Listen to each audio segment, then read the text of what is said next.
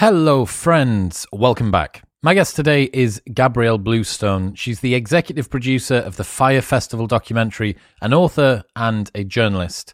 From failed festivals to fake blood tests, the grifters and scammers of the world seem to be having their time in the spotlight right now.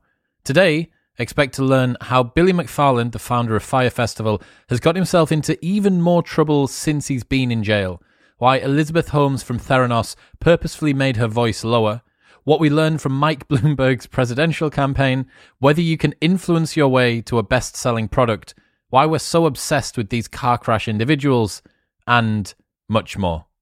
I find it so compelling to follow these sort of stories on the internet. You'll have those people, friends from school, or just someone that you know who their life just seems like a, a, slow motion train wreck, but you can't stop watching. And it feels like the individuals that we go through today are kind of the the Premier League players in that world.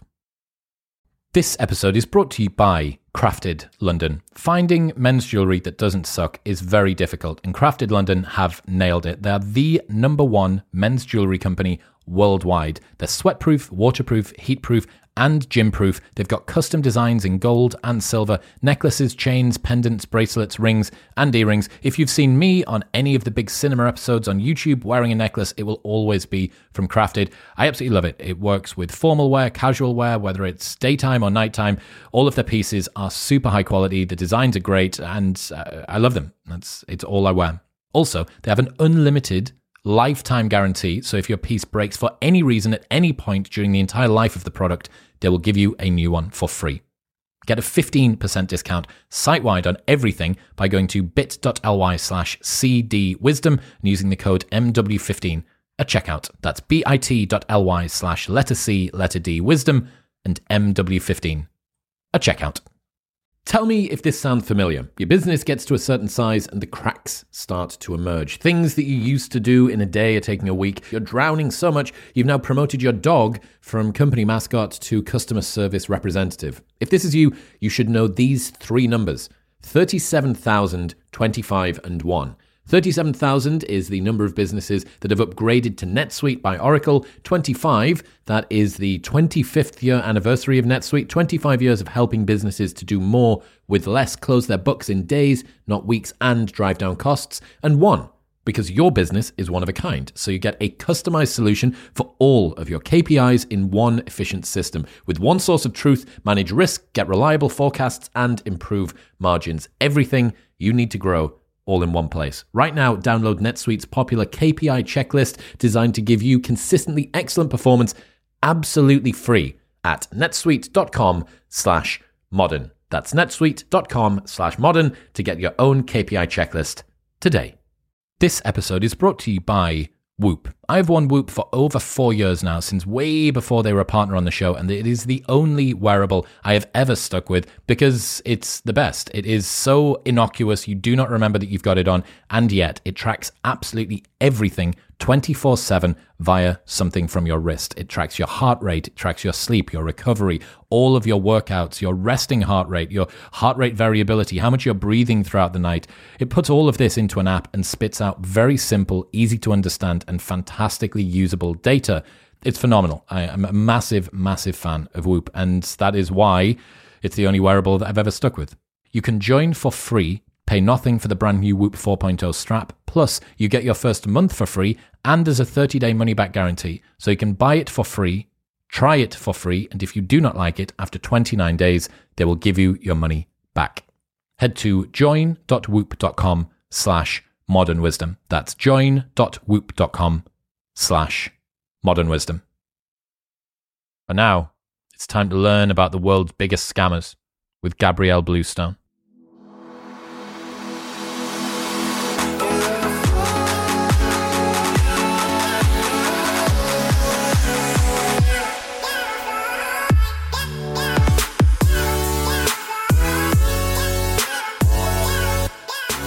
Gabrielle Bluestone, welcome to the show. Thank you so much for having me. What have you been researching for the last few years? Um, I have been researching why people scam online and why we fall for it. Lots of examples of that to go through. I feel like. Yes. Well, this all came about uh, because I was the reporter who broke the Fyre Festival story. Um, and for your listeners who don't know what that is, that was um, this luxurious music festival that was advertised as the party of the century. It had some of the world's most beloved models and influencers backing it um, a lot of money put into it. And when the ticket holders arrived, it was supposed to be on this beautiful private island, flown there by private jets, with you know luxurious catered food from celebrity chefs. And when the attendees arrived, uh, they found a gravel pit next to a sandals resort um, that ended up being more luxurious than the festival itself. With instead of these beautiful hotel rooms, it was FEMA tents and IKEA furniture. Um, and so I set about trying to find out how the organizers, um, led by Billy McFarland, who was Fyre Festival CEO, um, how they got away with it and why it works so well. And I started to realize that it wasn't just them. Um, these scams are going on in pretty much every walk of life, whether it's in the tech industry, in the media, on social media, um, even the way that we, you know, a, a, regular social media user is presenting themselves to our friends. Like we are all scamming each other and accepting what it is as reality, even though we know better. It's a really fascinating psychological profile as well as a business story.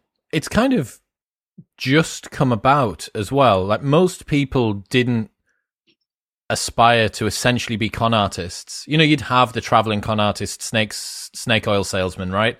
Going from mm-hmm. town to town and grifting, and then they'd get found out, and then they'd go on to the next town. But you are right. There's an element of this sort of two lives that we lead: the one, the front-facing one that we show on public social media, and then the the real one that's going on behind the scenes. Mm-hmm. Yeah, I, I don't think that's happened really ever before. Certainly not at this scale. And I think even the most honest people are guilty of it to an extent, right? Like most people are not going to show the lows of their lives on social media. They're going to put their best face forward. Um, and even I'm guilty of that. You know, if I'm having a boring day, I'm not putting that on my feed. I'm putting the highlights um, and then presenting that to the public as if that's every day for me. Um, so I think it starts on that most basic level of grift all the way up to the people who are photoshopping their faces and bodies, who are getting plastic surgery and pretending that it's natural, who are, you know, purchasing uh, luxury goods shopping bags on Etsy and then staging photographs as if they have been doing these incredible shopping trips. There's so much just not even to scam. Uh, the only thing they're scamming is our perception of them, right? There's so much of it going on. And then all the way up to fake tickets to a music festival that never existed. Talk me through what it was like breaking that story. You done your research and then you pushed a button and then all hell descended on Earth? Yeah, so it actually it started a bit earlier than that because I was, you know, I'm a millennial. I was part of that target audience that they were trying to capture. And you know, going to meet Bella Hadid wasn't really something that I was looking to buy. But then I saw a high school classmate of mine talking about his artist pass on Instagram and all the benefits that were going to come with it and you know the special food and the the special treats that that come like the artist party there was supposed to be this huge party with Kendall Jenner that people were doing. So I took a look at it. All of a sudden I was like, "Oh my god, am I missing this big event that everyone's going to go to?" I started to feel the FOMO that had been baked into this marketing campaign.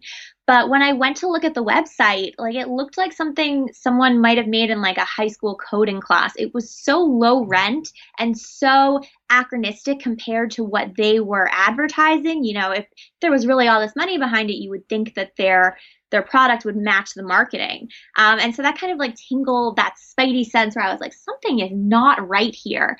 And it was all very, it, it you know, you think of the story of Cassandra, it seemed so obvious to me that there was something terribly wrong here. Um, and there were people who knew what was going on, trying to warn people on social media. I think people were scared to publicly speak out about it because they were afraid of getting sued and getting blamed for the festival's failure. Um, but it was all out there in the open. Any one of these ticket holders could have come across it the same way as me, right? It didn't require this incredible investigative ability. Um, and then it all came crashing down on social media as people landed on the island and started to see what was going on. So um, at that point, my editors uh, allowed me to move forward with the story because even they were like, you know, it's a music festival. Okay, it doesn't live up to all of its claims. That's life. Um, and I was like, no, it's like way more. Uh, so finally, when you know the cheese sandwich tweet came out, they were like, all right, go publish. Um, and that was kind of like off to the races from there because Billy McFarland did not stop scamming. Even after he got arrested, uh, he was out on bail and he launched a second set of felonies, also targeting people who wanted to live that life that they were seeing on Instagram. So he was selling fake tickets to the Met Gala and to the Victoria's Secret fashion show. And he was targeting the same people. It was the same email list, and they continued to fall for it. It is mind blowing. But if your selection effect to find your market was do you want to go to this product that has these particular brand values? You've already selected for a very particular group of people who mm-hmm. have a fair bit of money and spend a lot of time on Instagram and probably are interested in the Met Gala and the Victoria's Secrets fashion show and like was it backstage with Miley Cyrus when she'd stopped doing Taylor back- Swift. Taylor Swift. Uh, she'd yeah. she'd stopped doing backstages like five years ago. One one of the things that you go through that I thought was so interesting in the book is what Billy's got up to since he went to jail. Can you mm-hmm. detail the laundry list of shit that he's been doing since then? Yeah, it is. I mean, this guy just does not stop. It Unrelenting. Is, yeah. Uh, so after he got busted for the second set of felonies, um, he got. I think he got off pretty lightly. He was sentenced to six years. And when you said it could almost, have been seventy-five.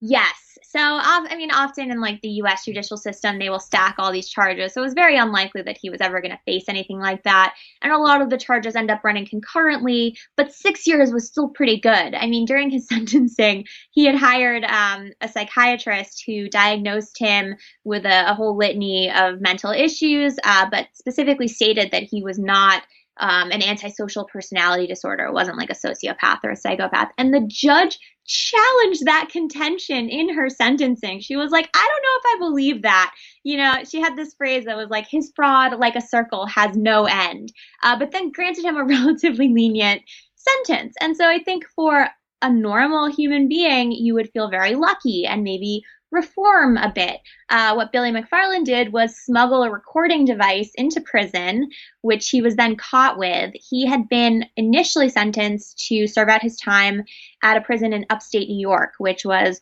great for his family and his girlfriend because it was not too much of a trip to visit him. Um, and there were celebrities there. You know, Donald Trump's former fixer and attorney, Michael Cohen, was sentenced there. Uh, Billy McFarland was apparently Scrabble buddies and played basketball with Mike the Situation Sorrentino. What's was, he in jail for? He's out now, but he was serving time for tax evasion. And so you know, it was it was like the uh, Instagram VIP list in prison until yeah. he got busted with a fake pen that had a USB in it, um, and he told the authorities that he was so eager to get started on paying his $26 million restitution that he was going to start uh, writing um, a memoir in prison and the proceeds of which he would give to his victims. Uh, and he was unironically going to title it Prometheus, God of Fire. Um, the authorities were not impressed by that explanation, and so he was sent to solitary confinement, which is no joke. And you know, we can have our own conversation about whether that's ever justified. But uh, after that, he was sent to a new facility in Ohio, which was, you know, a definite step down from where he was, and also happened to be the nexus of a COVID outbreak that was so bad that the National Guard had to be called in. Um, and so he tried to get compassionate release, which was unlikely in the first place, but he was knocked out of contention because he had this serious infraction on his record. Um, and then he decided to launch a podcast. And the thing that was interesting about the podcast was that for once he was no longer the marketer, he was the product. Um, and he, you know, he said that he was giving, he had co-owned it and was giving his share towards restitution. According to court documents, he has not paid any restitution at all. Um, but he was put in solitary confinement for participating in this podcast. And his partner on the podcast, um, I'm blanking on their name now. I think it's like Notorious LLC, something like that. They run um, a series of hype houses in LA. Like they are the Billy McFarland, not in the scammer way, but in the business sense of influencers um, in their market. And so when Billy was put into solitary, you know, they weren't campaigning for him to get out. They were bragging about their engagement and how well the New York Times story about it was doing and how the podcast had shot up above Joe Rogan and, you know, was more popular than Kanye. So it was an interesting role reversal because for the first time, Billy was the influencer. He wasn't the guy working the influencer. Um, and so I think he recently got out of solitary again. He had caught COVID in prison. How how did he do the podcast? Was that what you needed the pen for? Uh, no. So he was going to dictate his memoirs. I believe the podcast was just recorded over uh, a prison phone. So he was on Jordan Harbinger's show. Mm-hmm. Billy was on the Jordan Harbinger show calling in from, and sure enough, at the start of it, it's like, this is a call from the United States Correction. Da, da, da. Press three to reverse charges. Mm-hmm. Um, so I knew he'd been guesting, but I didn't know that he'd managed to. I mean, fair play, fair play to for for doing that. So him, I think it might have been in coordination with him. Like Jordan was the host of this podcast. Oh, okay. And then they actually repurposed that footage for the ABC special um, with Whoopi Goldberg. I forgot the name of it. But so now he's, you know, he's the product finally for the first time. So that wasn't allowed. Doing a podcast from prison's also not allowed. So he got in solitary again for that. Yeah, the the specifics of that are a little hazy. I know other other inmates have done prison podcasts with no problem. I'm not sure what exactly the justification for it was, just that that's the fact. I mean, solitary confinement is no joke, and especially in the time of COVID, a lot of this stuff stopped being funny. Um, but it is remarkable that he has continued to get in trouble um, and is just somehow unable to kind of stop. I firmly believe that once he's out of prison, he will launch something new, and I think people will go along with it. The thing I've had this conversation so many times with people, and I've finally got the the exact person that I want to have it with, and that's you, who produced the Emmy nominated Fyre Festival documentary on Netflix, which everybody that is listening to will have watched because it was phenomenal. Um, what I realized upon watching that documentary is that we as a society celebrate success so much that we don't actually mind how people get to success. If Mhm. two different versions of this universe had existed. The first one where Billy McFarland was a prick and did all of this nasty stuff and con people and was forcing models to get into the water when they didn't want to and kind of playing this playboy lifestyle and doing loads of sort of just grimy stuff. And the Fyre Festival didn't work. And in another version of the universe, all the same stuff happened before, but the Fyre Festival hadn't been a total shit show. It had been Mhm. let's say it was it was acceptable and Blink 182 didn't pull out and maybe there was tons of problems but there wasn't so many that it was a big deal. In that second version of the universe, Billy McFarland would have been hailed as a marketing genius. He would have been the golden child, this guy that managed to wrangle millennials. He understood how things worked. He was able to manipulate them and move them in the way. Okay, yeah, maybe the, the festival could have been a bit better, but that's operations. We need people that can market and sell, right? That's what we're after. And what that told me was that the means justify the ends in a way Mhm. that it's like it doesn't really matter how you get there as long as it works. So yeah, that's something I've thought about so much since then that the only thing that Billy did wrong was run an event that didn't work in the eyes of the public. Mm-hmm. And you know, the other side of that is I I firmly believe that had they had the bands go on, that the people who bought tickets would have played along. They would have been posting like they were having the time of their life because who wants to admit that you spent all this money and aren't enjoying yourself, right? They would have found the right picture, they would have edited the water a little bluer. Um, and I think that speaks to how we all use social media. One thing that really stuck out to me in that documentary was um, Marc Weinstein, who had been hired as a producer to kind of try and help save it in the end, was having the worst time of his life. But he would post these beautiful pictures of the Bahamas on his Instagram, and all his friends were very jealous. And it was so unreflective of reality. Um, but then also, I think you raise a really interesting point, and I, I think this has long been true, but it's more obvious and evident than ever in social media. you know, Nike sells itself as this, like, you know, they sell themselves as, as lifestyle brands. And so we kind of ignore the fact that, you know, their stuff was made in sweatshops or that, you know, these companies that are, you know, supporting different social justice movements, their executive boards don't reflect the values that they are preaching on social media. Um, Uber, for example, created a playbook. They deliberately broke laws. They would come into cities and like just completely ignore any ordinances or any kind of things that they were supposed to observe. Um, because what was going to happen? Like they would just raise some money until they got kicked out. And they had a, a playbook where they would you know, mobilize their users to then campaign against the laws that were limiting them.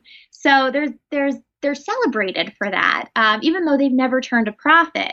So a lot of it comes down to the way that these things are marketed and not what they actually are. Do you think Uber's a grift?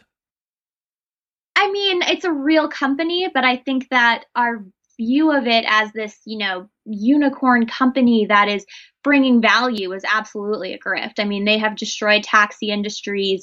They resolutely refuse to pay their workers what they're worth or to provide them with any kind of benefits. Like people are really suffering, and it, they're celebrated as you know this game-changing company.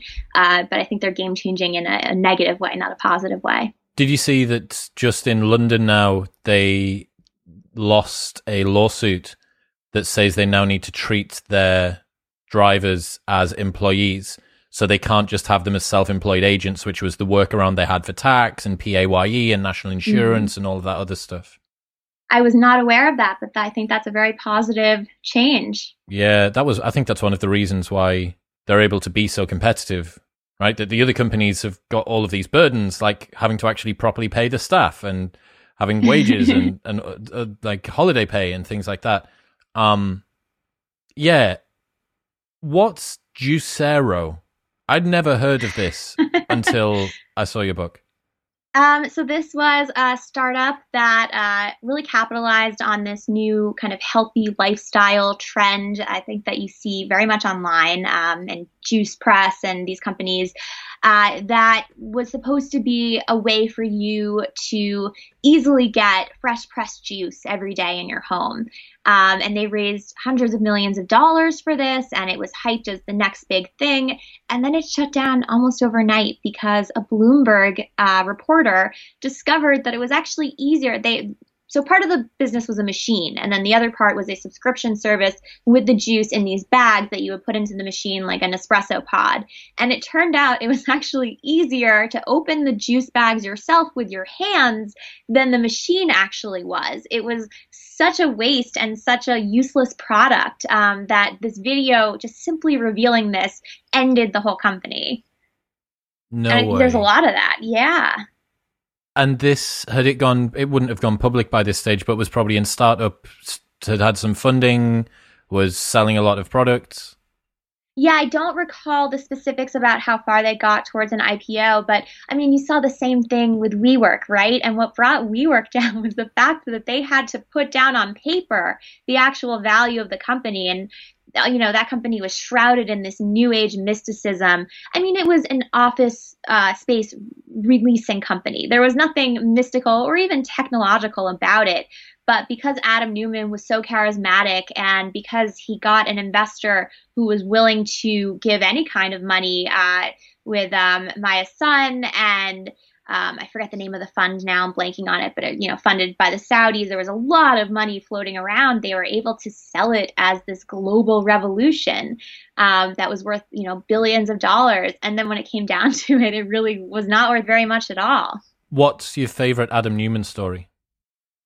Um, you know, I think it speaks to why people invest money with these kinds of people. There's a very famous anecdote um, after he had uh, obtained office space in the Woolworth building, which is an iconic building in downtown New York. Um, he brought a couple of his employees up for like an after hours visit to see the space. And um, he, I guess there were these like half empty bottles of beer on the floor.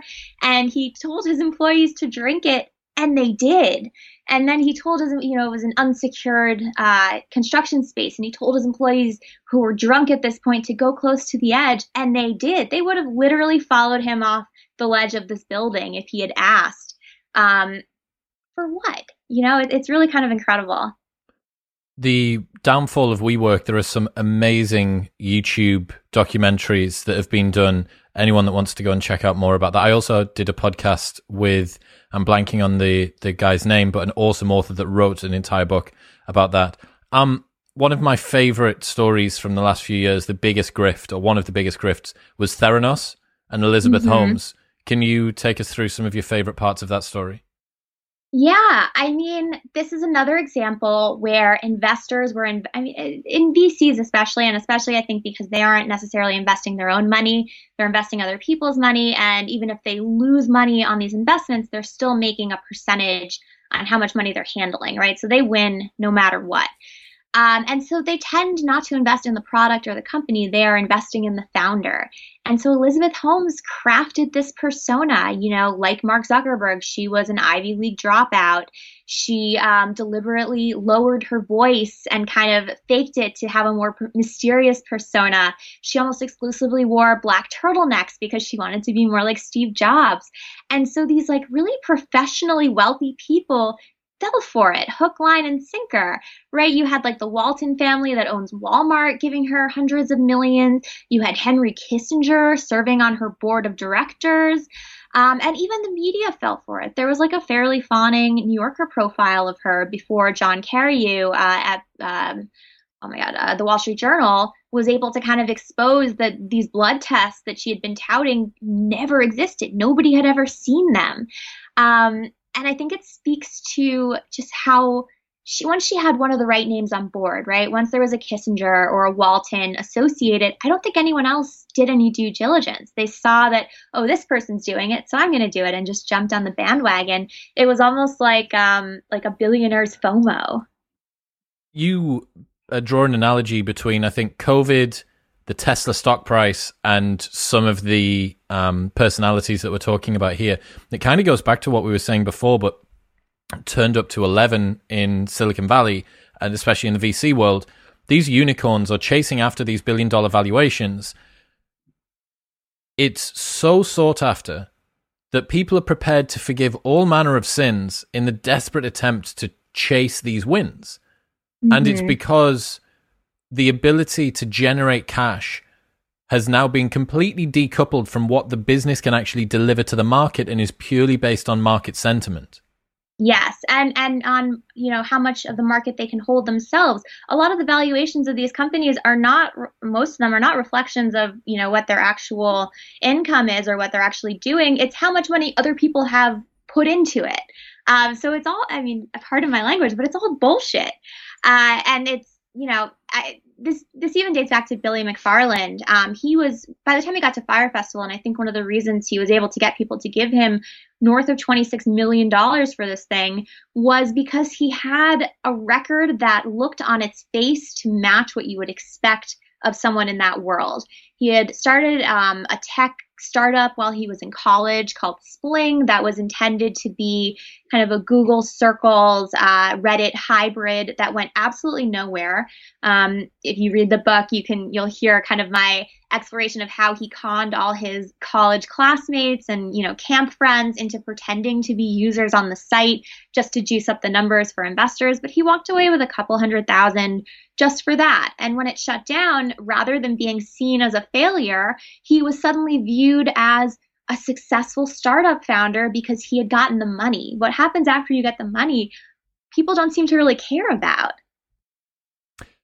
What is the single thread or what are the commonalities that you have found since researching all of these different people, the Adam Neumanns, the Elizabeth Holmes, the Ja Rules? Um, what is it that you found as the common character traits between them all? Um, most of them tend to be incredibly charismatic. And I think it comes down to marketing ability. And I think that includes the Elon Musks and the Donald Trumps uh, as well. Um, how good are they at marketing? And as consumers, I think that we have started to collectively accept hype in lieu of the real thing. Right, we're we're taking that marketing and running with it without ever questioning um, how real any of it really is what I find really interesting, I come from a nightlife background, so I've run a lot of club nights uh, over the last mm. 14 years. And um, all that we're playing with in my industry is hype. That's it. Because you can be a different promoter to me and you can start a club night in the same venue that I run, but two days later with similar DJs or maybe even the same DJs with similar mm-hmm. drinks prices, with similar looking decor, with a similar looking brand. So all that we are competing on are the intangibles because the tangibles from the actual product, to the experience, the venue's the same, the entrance is the same, the staff are the same, the drinks are the same, even the glasses you're drinking them out of are the same. So mm-hmm. it's all about the intangibles. And um, that really sort of gave me a, a black pill on um, high, on hype. It was like an early black pill on it because I saw how vacuous most of the marketing that was being done around this stuff is that you can you can build people up and there are so many natural cognitive biases that we all have that we all fall for. And that's obviously what all of these different people are tapping into. They're just doing it on such a huge scale with so many millions and millions of dollars on the line. Mm-hmm. And I think an interesting element of nightlife too, and granted, it's been a year or so since I've been to a club, but me too, um, is that it really revolves around influencer marketing too, right? It comes down to the promoters and you know what models they can pull in or what people with social media followings they can get to advertise it, and so it becomes associated with those faces as well. Um, and then another thing that's interesting too is, uh, you know, I grew up in New York City, which is very nightlife heavy, club heavy, and a lot of places will advertise, you know, a celebrity who's stopping by. Um, and you know, realistically speaking, you're not going to meet them. They're going to be in a VIP area separate from the club goers. You know, it's not, you're not going to the club with them, but it allows you to pretend on social media that you were um, there's like a lot of, of I was at the party with dot dot dot. I was at the party with exactly. Fifty Cent, with Ja Rule, with whoever it might be. Um, and that actually happened to me once when I was uh, very young. Ja Rule did a, a, night at this club called Stereo, and you know he's DJing for like a, more high school kids than that club would probably want to admit. Um, but yeah, you know, I wasn't surprised to see him pop back up with Fyre.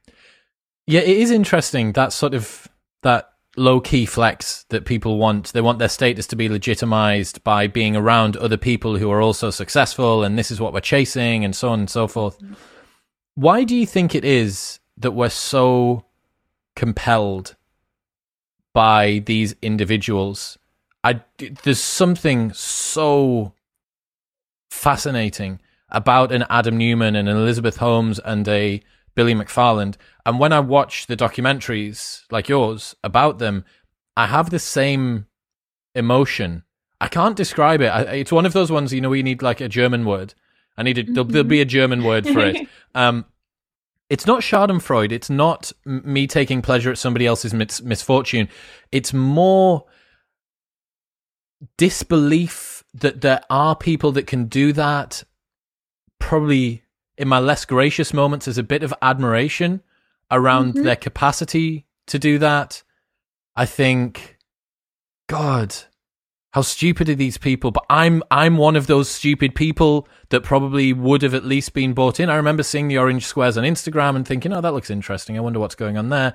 What do you think it is? Why are we so compelled to well watch these people? Part of it, um, and I think you tapped on that a little bit, is that uh, there's this weird element where people don't tend to feel a lot of sympathy for victims of fraud. I think it's like a human psychology that you look at someone who fell for something and you kind of think, well, I would never fall for that.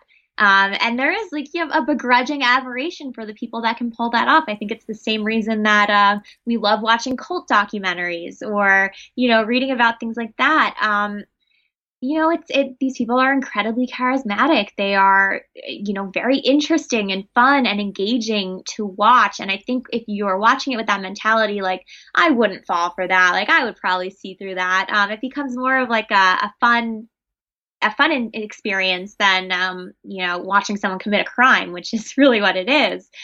Uh, but also, you mentioned with the orange squares, you know, you can see the way people react to that, one of the most fascinating things about that campaign to me was not the people that participated in it, but the influencers who saw it happening and started posting orange squares themselves because they didn't want to be perceived as not being part of it. Um, and so they actually had a lot of So they Yeah, got they- free extra influencer clout from the Yeah. FOMO of influencers that Fuck Jerry hadn't put on the campaign. Yeah, and you know, I've read this is actually a real issue for some companies. I think Evian was one of them, um, where influencers who want to look like they are working or being engaged by these blue chip brands will post fake advertisements because they want their followers to perceive them as being on a certain echelon of influencers. I mean, it really is a wild west out there. That's so crazy because it, is there anything that the companies can do? Can they say, can they sue a, an influencer for doing free advertising for them? I haven't seen that. I have seen some companies go after influencers for not properly advertising for them. Yeah, I yeah, know yeah. Uh, Snapchat and Spectacle did that with one influencer. There's a little bit of that, but um, you know, there's not much. There's not much recourse, right? And uh, even for influencers who aren't labeling things as ads in the U.S., like the government should ostensibly have some kind of way to stop it or enforce the fact that these are supposed to be clearly labeled as ads, you know? Uh, but they can't. The most they can do is send a strongly worded letter that an influencer can promptly ignore. Uh, so yeah, there's there's really not much anyone can do. Didn't you say that Kylie Jenner tweeted at some point that she she was using Snapchat less, and they then wiped one billion off Snapchat's valuation the next morning on the stock market? Yeah, yeah. I mean, the the Kardashians are their own insane case study in in watching the markets they can move and the perceptions that they can create. Um, you know, the book also looks at Kylie Jenner's uh, billionaire status, which, um, according to Forbes, which bestowed that status on her, they say that she had actually submitted fake tax forms to pretend that she was earning more money than she was. You know, we're talking about the difference of a couple hundred million, but that perception in the public was so important to them, um, and obviously generates so much money for them that they were willing to allegedly, you know, scam a, a magazine. What other Jenner Kardashian stories did you look at? Um, so this isn't in the book, but one that I've been fascinated by recently is uh, what happened with Khloe Kardashian um, maybe a week or two ago, in which a very normal, unedited photograph of her was posted on the internet. And um, apparent, it's not clear who posted it. They're saying that it was maybe her grandmother. Um, but however it was, this picture got out, and you know they keep a very, and this actually is in the book. They are so protective of their image that they actually work with paparazzi agencies to do staged and edited photos of them. So a lot of the pictures that you'll see of them are actually prepared on their behalf. They're meant to look candid, but they're very much part of a photo shoot to embellish their images. Um, and so when this real photo of Khloe got sent around, um, her attorneys started uh, issuing cease and desists to Instagram accounts, to Reddit uh, threads and boards, um, which had the opposite effect. You know, we call it the Streisand effect of all of a sudden that's all anyone could talk about. Um, but it was so important to her that people not know what her real body looked like. That you know, her lawyers would spend Easter weekend doing this. I mean, it is kind of incredible. Yeah, especially given that that's the accurate representation. I, I would love to see the way that this is translated into litigation speak. You represented our client's body accurately, and that is is against her brand values. Like what? And also, if it's a grandmother, that's such a grandmother thing to do. Yeah. um, no, so they they did it as a copyright issue, as you know, they they unintentionally verified it as real, and by saying that it was their real photo, um, you know, they would issue copyright takedowns on all the social media platforms. And one funny way that I've seen some people get around it is by tracing the photo because a drawn uh, like a drawing um, is transformative enough that they can't come after it with a copyright claim. Shit the bed. Uh, what did you learn about White Claw and Juul? Um, yeah, a lot of things that we think that we like are really just the results of effective marketing campaigns. Um, so I started tracing this with the rise of Aperol Spritz, which, you know, is a beautiful, easily photographed drink um, that I think, you know, if you're being honest with yourself when it comes down to it, like it kind of tastes like a flat Capri Sun. Like it's not that that not that good. But it became the drink of summer and everyone was ordering it and restaurants were pushing it. And all of a sudden, you know, I fell prey to it. And reading about the marketing campaign was kind of a wake up call for me where I was like, I actually don't like this at all. But I, you know, I joined up with the crowd. I felt the FOMO. Um, there's a really interesting 1950s experiment by Solomon Asch where he put a bunch of people in a room and showed them a bunch of straight lines. And they were asked to pick the line that looked closest to the ones on the screen. What the people in the study didn't know was that there were plants in the audience who had been instructed to pick the most obviously wrong answer. And he wanted to see how many people would go along with it. And 75% of the audience picked the obviously wrong answer because because of peer pressure, um, because everyone else was doing it. So yeah, that's how I ended up drinking Aperol spritzes and then White Claw. You know, they that that was a traditional Aperol was a traditional campaign. Um, you know, they did bus wraps and magazine advertisements as well as social media. White Claw was a purely social media push, right? And it blew up. You can actually track the sales to a viral YouTube video that featured, you know, a young white frat guy talking about how there ain't no laws when you're drinking claws. And the virality of that video pushed this drink into the public consciousness. I think the sales of spiked seltzer like went up like 400% or something crazy like that. I don't recall the exact figure, but you saw a like demonstrable result from that. And now everyone's just drinking it. It really is incredible what a what a marketing campaign can do. I've got so I haven't had a drink for about a thousand days because I, I was taking a break.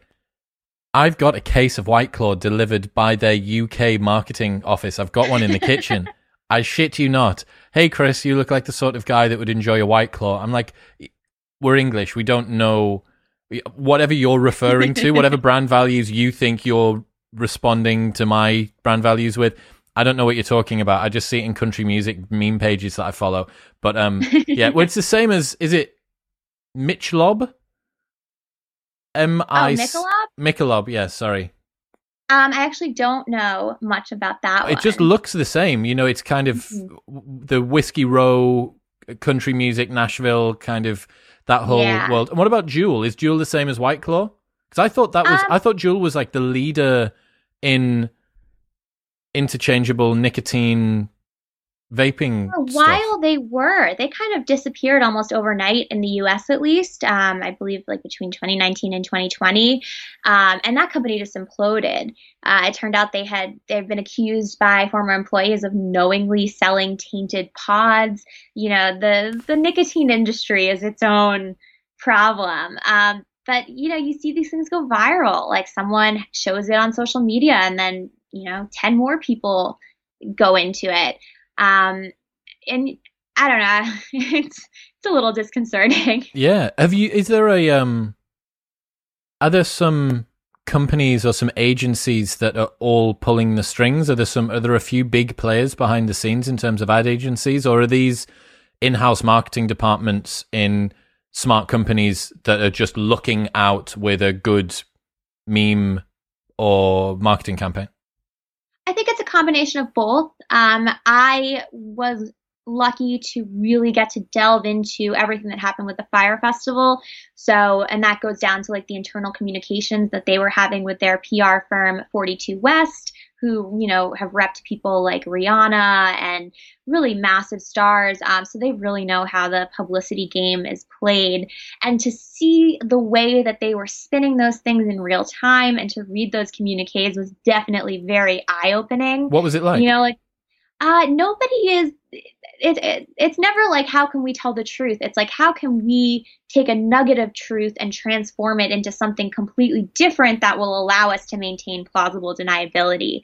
Um, and you know there's a lot of emails in the book that i won't try to recount here now but in terms of you know how they were going to make the public believe that the models had some input or some involvement beyond this commercial that they had been paid to film or how to trick the public uh, into thinking that certain artists were involved. Um, there was a whole line of inquiry into roping Kanye West into it. Um, you know, they had people working on Christmas Day trying to craft these press releases. So that machine really never stops. What did you learn from Mike Bloomberg's presidential campaign? Uh, well, I think the short answer is you can only buy so much. Uh, you know, that he put hundreds of millions, I think a billion dollars into a very short lived campaign that won him one territory, not even a full state. Um, but it also shows you how much credibility you can buy. And I guess also the the extent of influencer marketing, um, because you have to have people, I guess, that are either believe in the brand or are willing to pretend they believe in the brand. A lot of people took money from the Bloomberg campaign to act as an influencer, but then were so lackluster in their presentation that Twitter actually started flagging a lot of them as bots uh, because people were just so uninterested in you know, putting personality into their social media promotion. But he had, you know, thousands of people on the payroll whose only job was to tweet about him or to, you know, upload things on Instagram. And then they actually hired uh, the company behind Fuck Jerry, who did the Fyre Festival marketing, to uh, unroll a meme campaign about Bloomberg. So for a while, you would see these, you know, uh, I think the format at the time was like, hey, it's Mike Bloomberg calling. And they'd be like, respond, you know, with something funny. And it would be like a screenshot of their conversation. Um, and yeah, I mean, it was a, it, it definitely brought him to the forefront of it. And, and I think his performance in the debates kind of tanked any momentum that might have been built. Uh, but even Bloomberg himself was kind of scamming people. He had promised all his employees that no matter what happened, he got a lot of legitimate political operatives to come on and work with him as well, because he had promised that whatever happened with his campaign, they would remain employed through the November elections, whether it was with another candidate or with the Democratic National Committee. Um, and then just didn't do it, right? He like fired all of them and told them that they'd have a special pipeline to apply, but nothing ever came of it. And there's actually a class loss class action lawsuit against him now from his former campaign employees.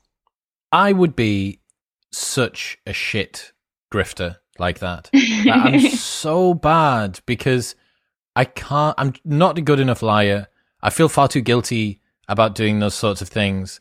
And this is, maybe that is, is part of the attraction that we look at these people and we think, oh my God, maybe maybe they are t- maybe there's a kernel of truth in there. And if we can just wipe away all of the muck off Billy McFarland he he must be a genius deep down. It can't all be grift. It can't all be just lies and front because I wouldn't be able to do that. The vast majority of people wouldn't be able to do that. Um so maybe that's maybe that contributes to it the other thing is you highlight something really interesting with the Mike Bloomberg affair. When influence is obviously influence, it ceases to be influential. Hmm. Yeah, yeah. I think when you when you can see the wizard at work behind the curtain, uh, that takes away from the allure of it for sure. Um, but another thing is like I actually had a, an opposite experience to what you were saying. You know, there must be some truth under there. Uh, the book details kind of my introduction to this influencer named Danielle Bernstein, who goes by the handle We Wore What, and she is immensely popular. And I went into that experience thinking that I knew who she was because I had followed her on Instagram, I knew her brand, I felt like I understood her. Um, and what I found was so opposite from the values that she was peddling on Instagram. Talk about that. Yeah. How was it? Um, well, you know, she had we had gotten in contact because she had known the Fyre Festival people and had declined to participate in it and i was intrigued you know what she saw that made her decide not to do it um, and so she was going to do an interview with me uh, we had set it up and then she also asked me to appear on her podcast and i thought you know why not it's great research um, so I went and did it. And afterwards, we made arrangements to do this interview. And then when it came time for the interview, she was like, Actually, I'm so sorry. I'm going to do my own book. I can't help you. Um, and then, you know, these scandals with her started to come out one after another, where she was accused of taking samples from small indie brands and then reproducing them for her very popular clothing line. Um, and it was just this pattern of taking things and then presenting them as hers on the internet um, that I think I fell into, and I think a lot of these brands did. Uh, and it really made me realize, like, wow, I was totally duped by that persona. Wow. So it wasn't that you thought there was a kernel of truth, it's you thought it was all truth and it turned out to be mostly lies. Yes. Yeah. Fuck. what does uh, on the internet no one knows you're a fraud mean to you? Um, I think that it is easier than ever to present a version of yourself that has no reflection in reality, whether that is by changing your image, by posting about things, you know, you saw you've seen a trend, I think, in the US of people posting about social justice or posting beautiful graphics, uh, but then not living that out in their actual lives offline. Um, you can create whatever persona you want. Uh, and, you know, the, the phrase, the old New Yorker cartoon was on the internet. It was a dog typing. It was on the internet. No one knows you're a dog. I really believe that uh, for the most part on the internet, no one knows what you're lying about or whether it's real. One of my favorite stories in the book actually is an influencer who wanted to convince her followers that she had gone on a vacation to Bali. And so she went to an IKEA and took all these like beautiful photographs on like in the IKEA setups. You know, they have those rooms that they make up, and none of her followers realized she deliberately left some of the furniture tags showing in the pictures, and nobody noticed. The internet. I despair at the internet sometimes. That's another thing, touching on the social justice issue. Um, it seems to me that a lot of people on the internet would rather have malicious or um, non believing compliance than truthful opposition. So yes. they would rather have somebody make the mouth noises or the phone signals that say that they're a part of whichever movement it may be, even if they don't believe in it, sooner than be neutral and be truthful with it.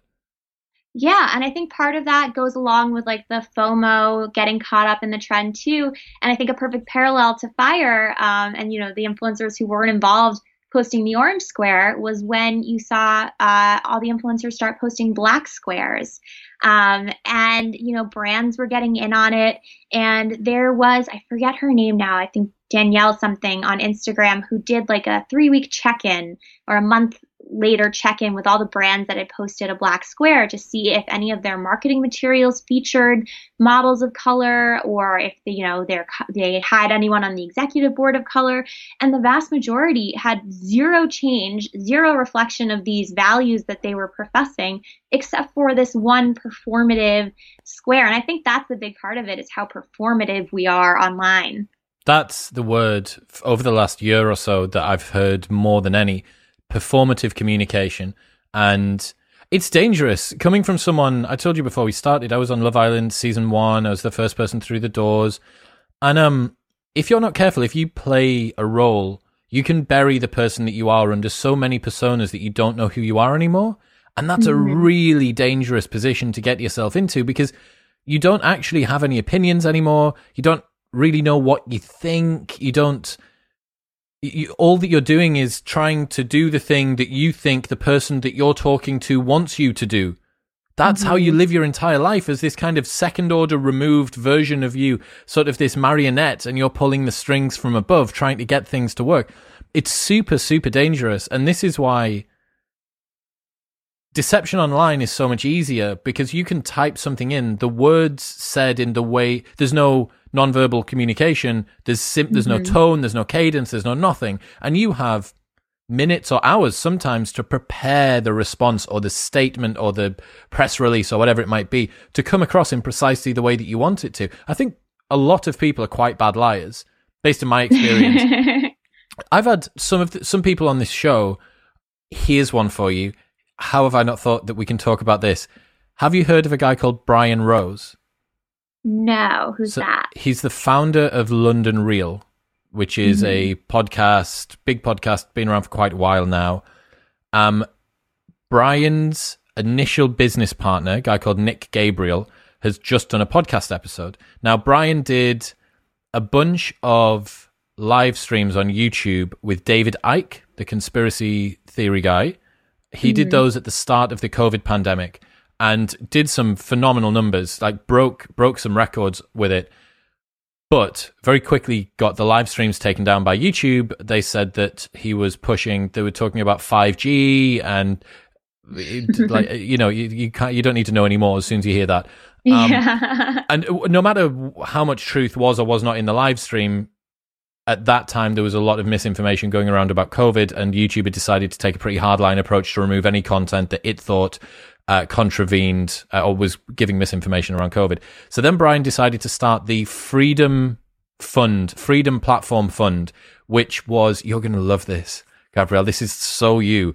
He starts this freedom this freedom platform fund, which is him saying big tech censoring us because we're telling the truth. They don't want us to be able to so he attaches himself as this kind of like the vanguard of free speech activists, right? Uh, talking about, I, th- I thought we had a little thing called freedom of speech. Uh, uh, some people decided to remind him, dude, you're in London now. We don't have that. We don't have the, the Second Amendment. There's, there's, there's, you know, the First Amendment. Sorry, there's not, there's none of that here. Um, so he releases this freedom fund. He generates 100,000, 200,000, all the way up to a million. He gets a million in backer funding just from his fans. And every time he says, we're only going to do 250,000 and then they hit the target. And he says, uh, well, now that, that one's done. And now we need, now we actually need to be able to use live stream capability. Long story short, it turned out he'd purchased a white paper out of the box, like Daily Motion live back end. So he'd said he was getting custom built servers distributed across the blockchain to be to not be able to be taken down by anybody and it was just someone someone's white white label use it as you wish video streaming platform that he'd put a front end on. So that turned out to be bollocks and he got called out a lot on YouTube for that. Now he's running for the mayor of London and wow. has been for quite a while and he's going around in this tour bus and he's doing all of these vlogs. And today I got sent a video of him doing Sadiq Khan, who's the current mayor of London, and Brian's calling him out and saying like, "You, you, you you're nothing. I'm, I'm everything." And it's always very. He falls over himself when he's talking as well. He's quite slick when he does interviews, but he obviously is struggling a little bit with the politics side. So he uploaded a six minute long live stream of him hitting a punching bag a couple of days ago, like quite badly as well. It didn't look like it wasn't Floyd Mayweather. And then this morning, this morning I got sent a video of him doing lengths of butterfly stroke and said, Sadiq, I know that you won't debate me in person because you're scared, so why don't we have a swimming race?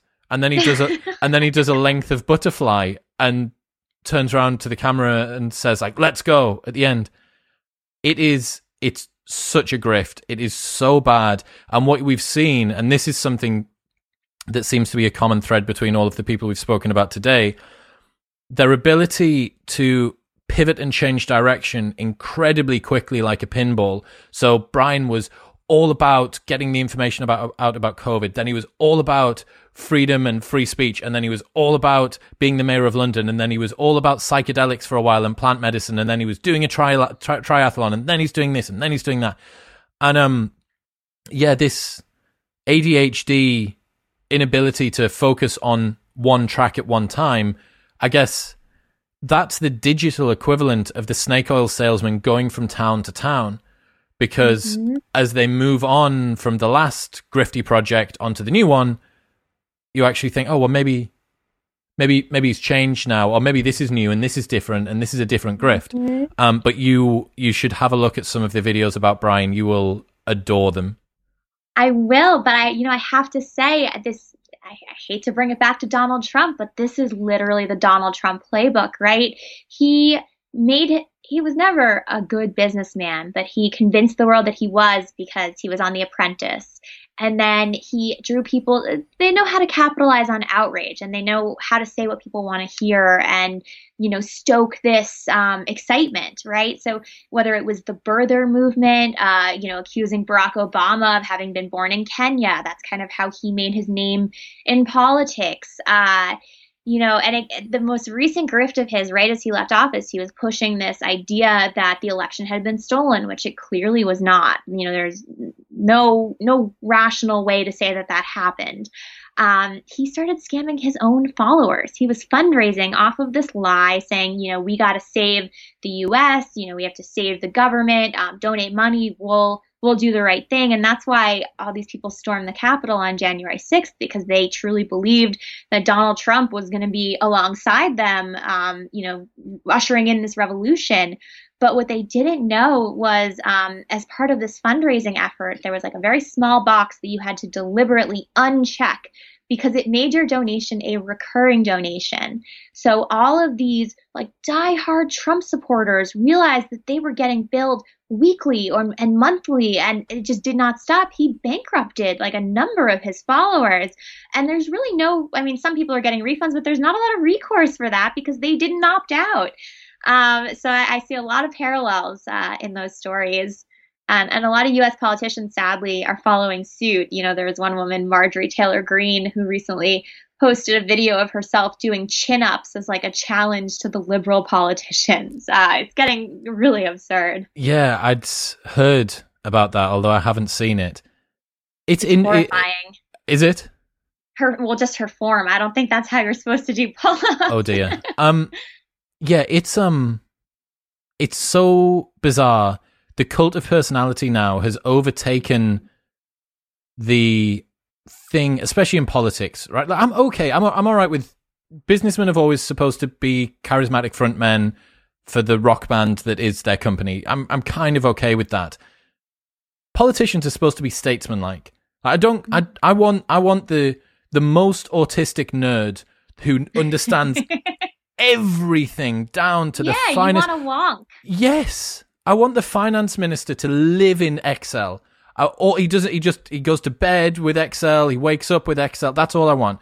And it would appear now because using things like Instagram and and um, Snapchat and TikTok for these fourth wall break uh, views, perspectives into people's lives, like we'll probably know the president's dog's name. Like we're not supposed to know that. That's not supposed to be important. And all of the time, they have they have an Instagram account, by the way, Major and Champ. no way. Well, I mean, do, I didn't yeah. know that, but that's precisely what I mean. So the guy that's in charge of managing that, because it will resonate with the voter base better to have this personable, that person could have had a job doing something that actually adds some value to the country you know, doing something that's actually going to move the economy or the, eh, whatever it might be. They could do something that isn't taking photos of dogs, right? Mm-hmm. And um, I'm all for photos of dogs, but not of the president's dogs. Like, just they should be they should be left in the in the basket. Um, where do you think this goes? Rolling it forward, is this a snake that's going to eat its own tail, or is it still going up? Are we close to the precipice here? I don't know. I mean, this is a continuation. What you're saying about, you know, how we should pick politicians reminds me dating back to when the first presidential debate was televised between Nixon and Kennedy. And it said that the turning point in that is that Nixon was very sweaty and unattractive on TV, whereas Kennedy was, you know, matte and, and had a little makeup on and looked good. And that was really like a deciding factor in that election. I don't, I think the, the genie is out of the bottle in that sense. Um, but as consumers and as voters, maybe we can try and be a little more critical and aware of what values we're supporting and espousing. I know that going into writing this book, I wasn't aware of how deeply affected by these things um, I had become. And I literally wrote a book about it, and I'm still falling for these things. You know, I'm going to fall for an Instagram scam. I know it. Um, but I can try and be better about it. And so I think we can all try to be a little more critical, maybe. A little bit more savvy and canny online, perhaps. Yeah, I agree. Yeah. I agree. Uh, if people want to check out more of your work and keep up to date, where should they go? Um, you can follow me on Twitter at G Bluestone, or G underscore Bluestone, or on Instagram at G Bluestone. Um, and my book is in all major bookstores. It will be linked in the show notes below, as always. Gabrielle, thank you so much for coming on. Thank you. This was a real pleasure. I really enjoyed our discussion.